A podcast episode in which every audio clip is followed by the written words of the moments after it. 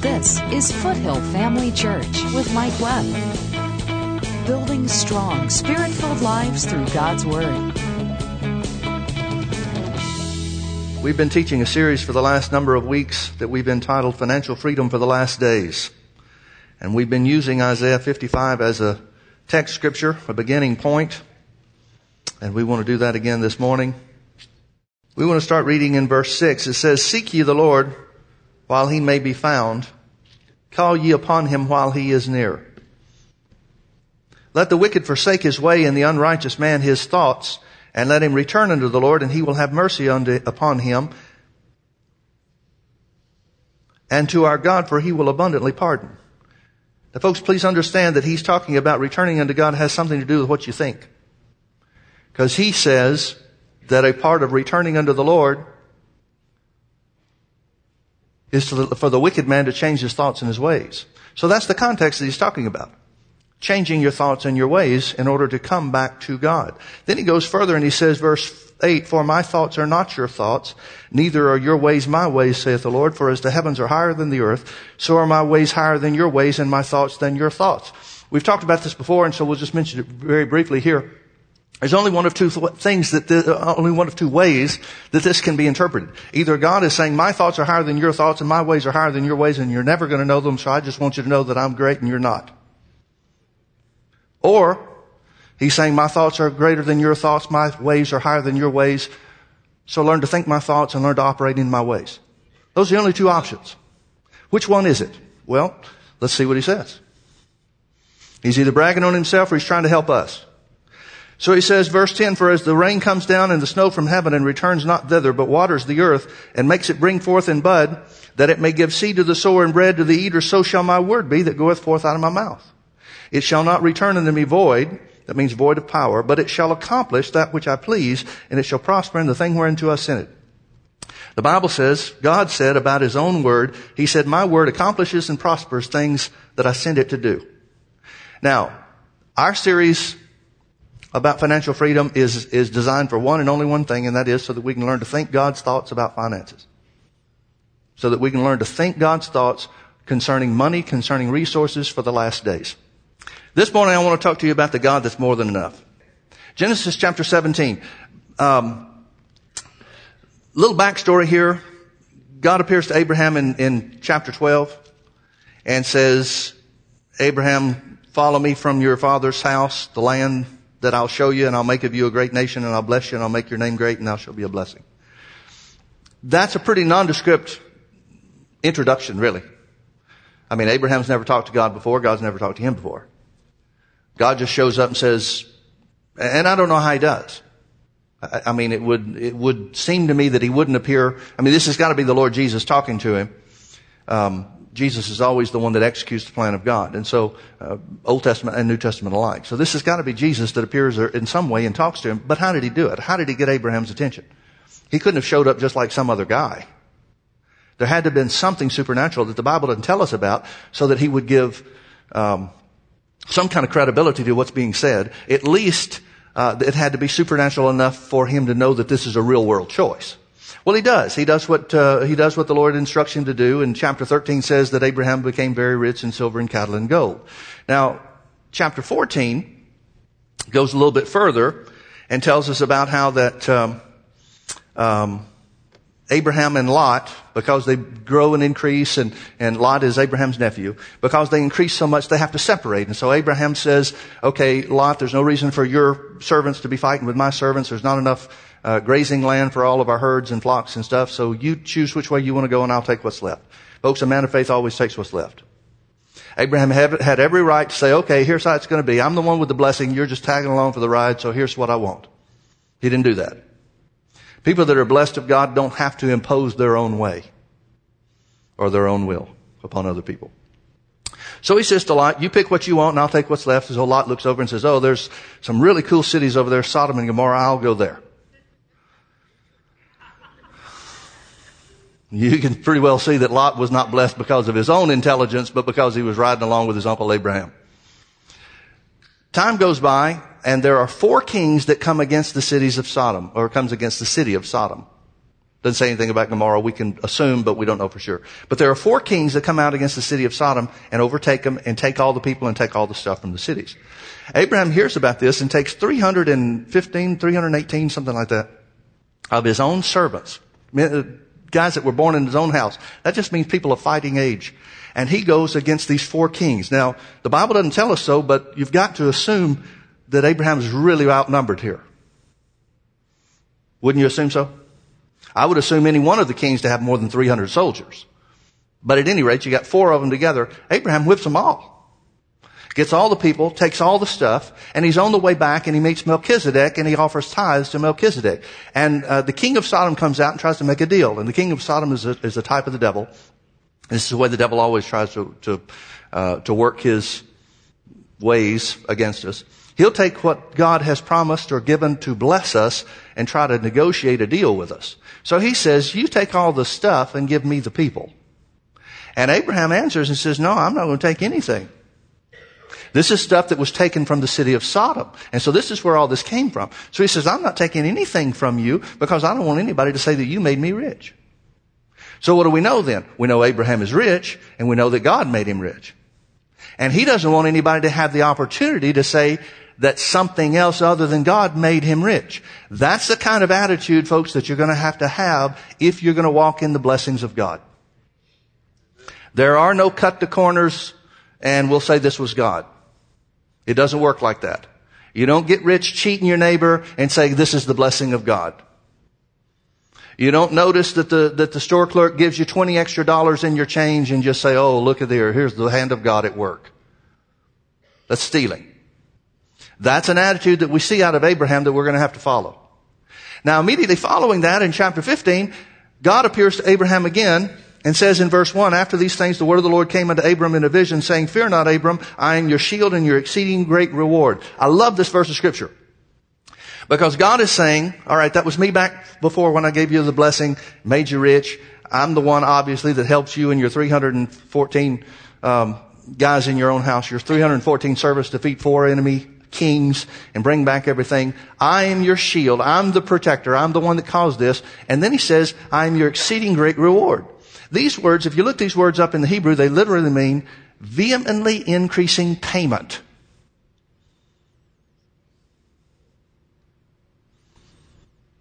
Now, I don't know what that does for you, but that shows me a little bit of God's attitude where the blessing that He promised is concerned. He says, Abraham, and now, now he's not saying, I'm the one that made you rich. I'm the one that brought these kings' stuff into your hands. Because Abraham didn't keep the stuff.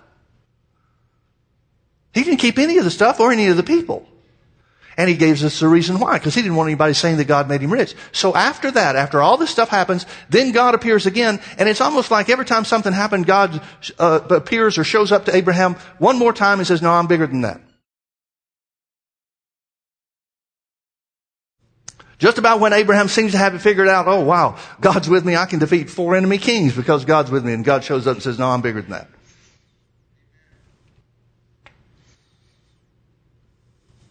Now you don't have to agree with me, but at least you see where I'm coming from on that, don't you? Chapter 17. God appears to Abraham again. Verse 1. When Abram was 90 years old and 9. Now he's been walking with God for 24 years. He's seen God do lots of stuff. God has proven himself time after time. Now God appears to him when he's 99 years old.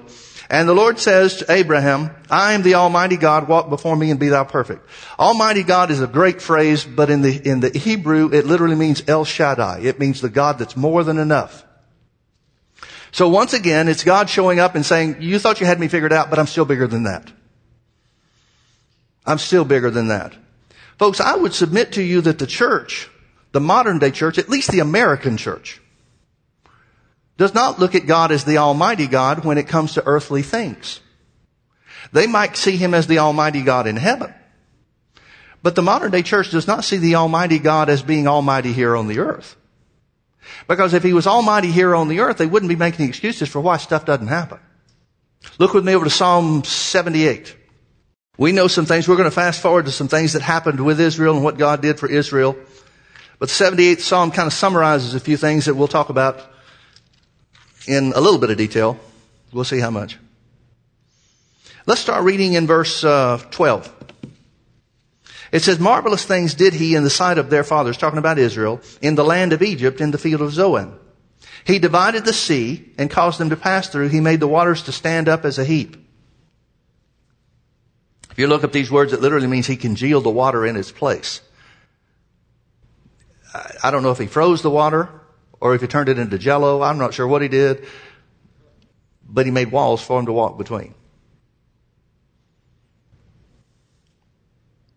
In the daytime also he led them with a cloud and at night with a light of fire. He clave or divided the rocks in the wilderness and gave them drink as out of great depths. He brought streams also out of the rock and caused waters to run down like rivers. Now folks, this, uh, what is this verse, uh, 15 where it says gave them drink as out of the great depths. These words, one translation says limitless waters. Another, the word depths literally means the abyss. It means you can't find the bottom. Now, what this is talking about, we know it's talking earlier about the Red Sea when Moses divided the Red Sea, stretching his rod forth. You remember the story. We've talked about it a lot. This situation is talking about when they came to a place in the wilderness where there was no water and God called, told Moses, go stand up before the children of Israel, take the rod that you divided the Red Sea with and strike the rock. The rock was a type of Jesus. It's typical, or it uh, illustrates his crucifixion when he was smitten by God on the cross for mankind. And as a result, it says waters came out. Now, most estimates are in the two to six million people range coming out of Egypt. The most common estimate is two to three million. So we're going to use that as kind of a, as kind of a, a sample or a minimum. Some people will say, no, it wasn't that many because when David numbered, or when uh, Moses numbered the children of Israel, there were only 660,000. Well, it doesn't say that there were 660,000. It says there were people that were of fighting age, people that could be armed for war, numbering 660,000 people. If we were trying to make an army out of the people here, you would recognize that wouldn't be the total number. It would just be the people that were young and strong and able to fight. That's what the Bible talks about as 660,000. Okay? So we're going to use, and, and there's no way to know, we really don't know for sure, but we're going to use two or three million people as an estimate for the, the number that came out of Egypt. How much water would it take for two or three million people? That would be interesting to discover, but it really doesn't matter because the Bible says they drank out of limitless waters. That's literally what it means. Limitless waters. Where did God get limitless waters?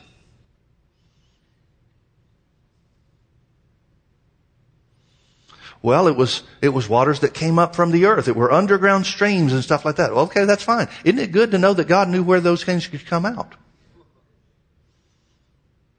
See, some people try to minimize the miracles of God. It's like uh, the, the, when Moses went over on uh, went through the Red Sea, divided the Red Sea, and Pharaoh's army came in after him and, and drowned in the waters. It's like one guy said, "Well, you know that wasn't such a big miracle." He's a humanist, modernist type preacher. He said that wasn't such a big miracle. They just went over in ankle deep water. Well, okay, that makes it a big miracle that Pharaoh's army would drown in ankle deep water then. And then you'll have some people with the, the, the feeding of the 5,000, multiplying the loaves and the fishes. One, the, and it's always modernists, there's always people that are trying to minimize the miracles of God. Well, the loaves and fishes were bigger back then. yeah. And what's amazing is one little boy would be carrying that for, for, around for his lunch. When God says to Abraham, I'm Almighty God, He's saying, I'm the God that's more than enough. Well, how much is enough? In God's estimation, enough must be, must be a big, big number or big, big something. Because here it says he provided water, not just enough for everybody to have a drink, not just enough for everybody to, to be able to, to quench their thirst so that they could get to the next place. God's not rationing anything out. He's giving them water out of limitless depths. Why? Because he's the God that's more than enough. Because they needed it? No.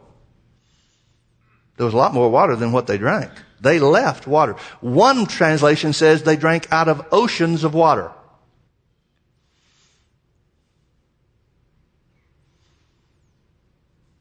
And we're trying to make deals for how much or how little we can ask God for uh, Lord, I don't need much. I, I, I don't want to be greedy. Just, you know, just give me enough to get by.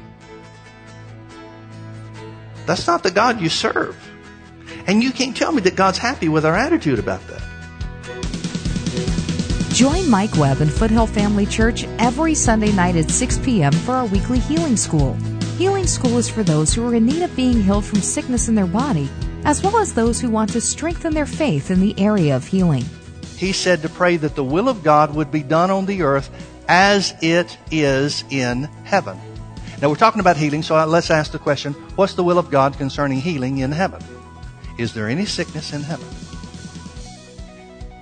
Then Jesus is saying that they, the disciples, should pray that the will of God in every area, including healing and sickness, should be done here on the earth just like it is in heaven. That would mean, therefore, for the people of God that they be free from sickness because that's exactly the way it's going to be when we get to heaven.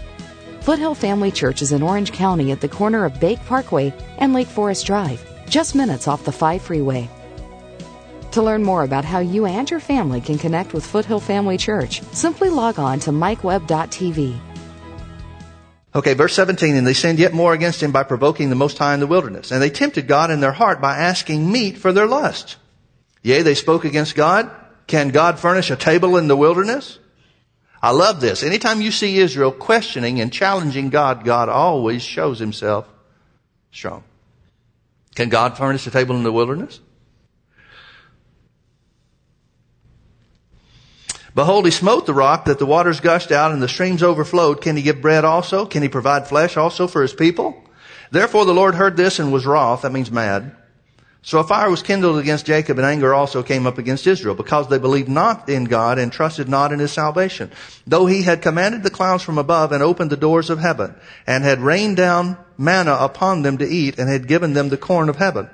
Man did eat the angels' food, and he sent them meat to the full. He caused an east wind to blow in the heaven, and by his power he brought in the south wind. He rained flesh also upon them as dust, and feathered fowls like as the sand of the sea, and he let it fall in the midst of their camp round about their habitations, so that it eat and were filled, for he gave them their own desire.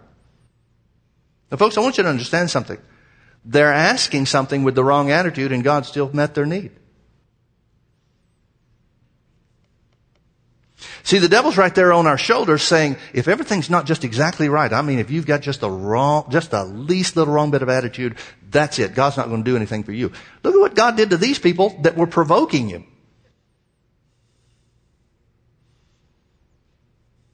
Now don't get me wrong. I'm not saying these things for people to be greedy. The Bible tells us that our attitude toward money is of utmost importance. And, and so don't worry about somebody taking this out of context. Uh, the devil is always talking to me about this kind of stuff. Well, but if you talk about this, then it, it's going to seem like it's too easy. It's going to seem like it's too big. And then you're going to have people get over into error and they're going to have the wrong attitudes. Listen, I've been in this long enough to figure out that people have wrong attitudes already. Me telling them God's small is not going to change their attitude for the better. Me telling people that God's just barely big enough to meet your needs, but only if you toe the line, that doesn't change anybody for the better. So don't worry about what anybody else is going to hear on this, okay? I'm not talking to the other guy that's going to go to extremes. I'm talking to you. I'm not concerned about people going to extremes on this stuff. Yeah, but, but what if people take this and go off to extremes and try to believe God for crazy things? People are believing God for crazy things now.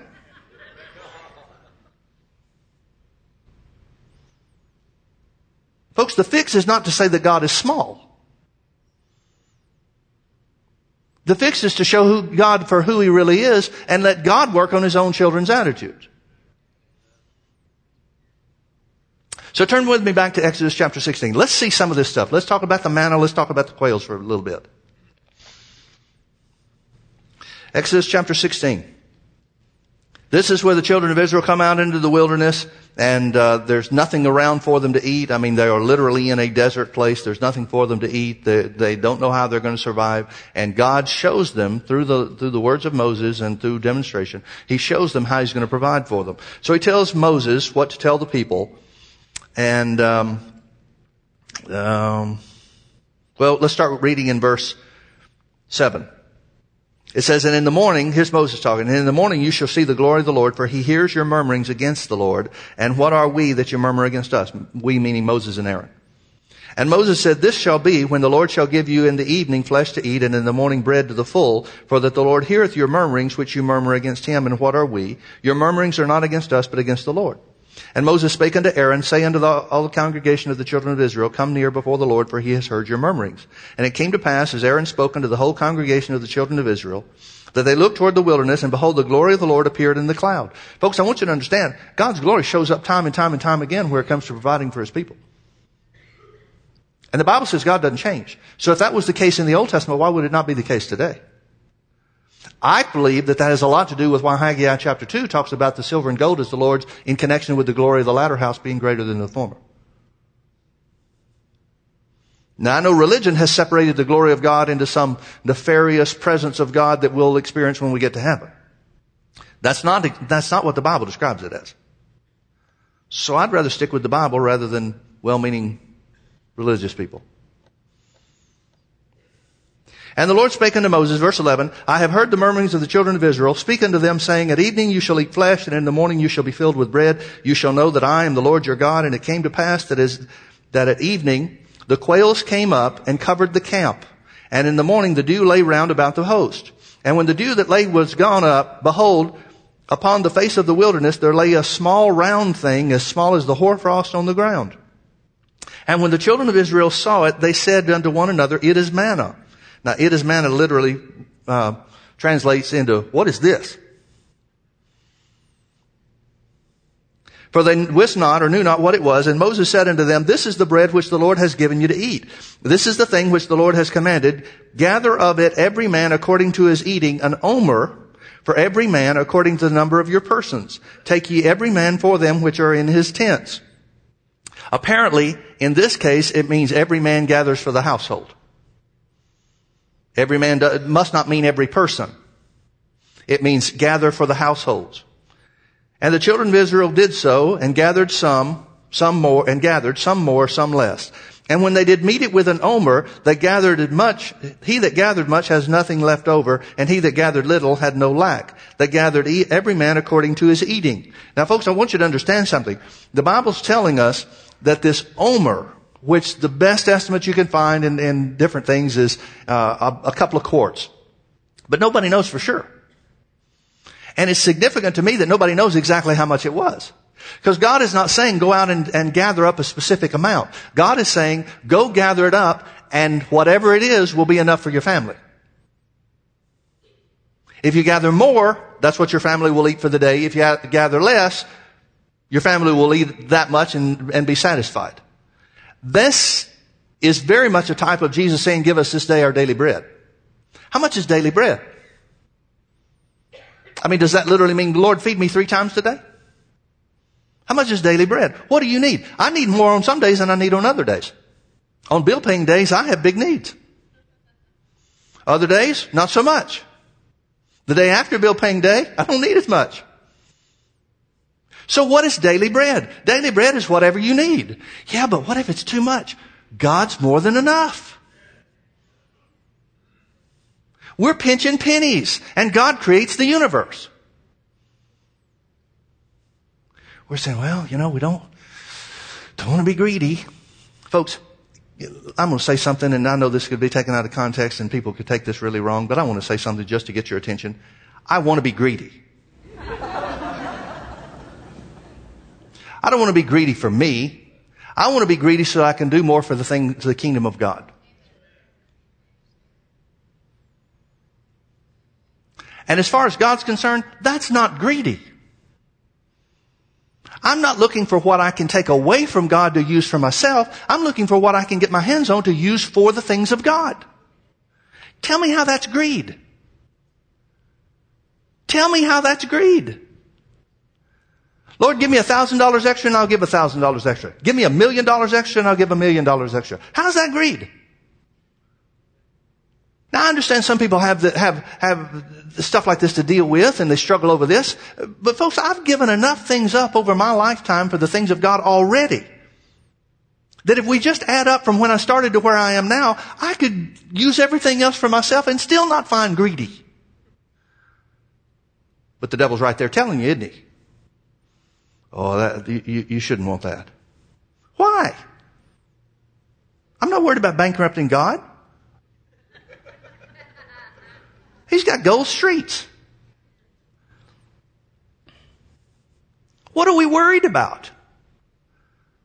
Why do we refuse to think in line with what God says? Why do we refuse to think in line with abundance? In most cases, our idea of abundance is just everything that we need and then a little bit left over. Folks, that's not abundance. That's a little bit left over. Is that who we serve? If so, why did he identify himself as the God that's more than enough? Why didn't he identify himself as the God that leaves a little bit left over? I'm serious. Now I know people don't talk like this, and I know this, people get criticized when they do get talk like this, and that's fine. i have been criticized by experts. I'm not worried about that. I'm only concerned about what does the Bible say. That's the only concern I have. So God seems to be doing something with his omer, meaning he'll make sure you have enough, whether it looks like a little bit or it looks like a lot. Now here, the manna lasts for 40 years. The manna lasts for 40 years. When they travel, manna travels with them. And it lasts until they get into the promised land and start eating of the corn of the promised land. And then the manna stops.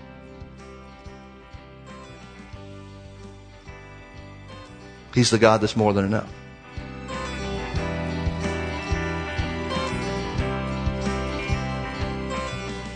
God is bigger than you or I or anybody else could ever imagine. And He wants to do more for us than what we want to be done. He just wants to make sure that our heart's in the right place. But He never says no to providing good things in your life. I want to challenge you. Dare to believe the Bible is true and God's provision is real. Thanks so much for watching today. Come visit us at Foothill Family Church. This is Foothill Family Church with Mike Webb. You know the reason, one of the main reasons why we won't forgive other people? Because we're afraid they won't get what's coming to them.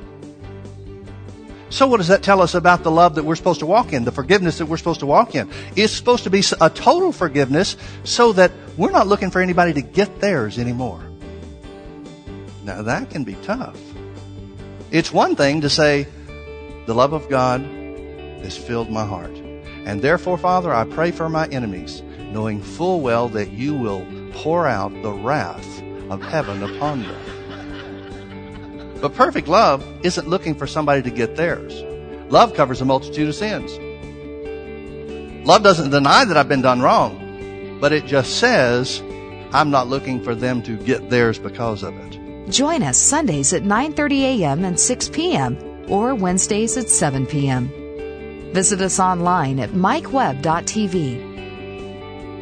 Foothill Family Church, building strong, spirit filled lives through God's Word.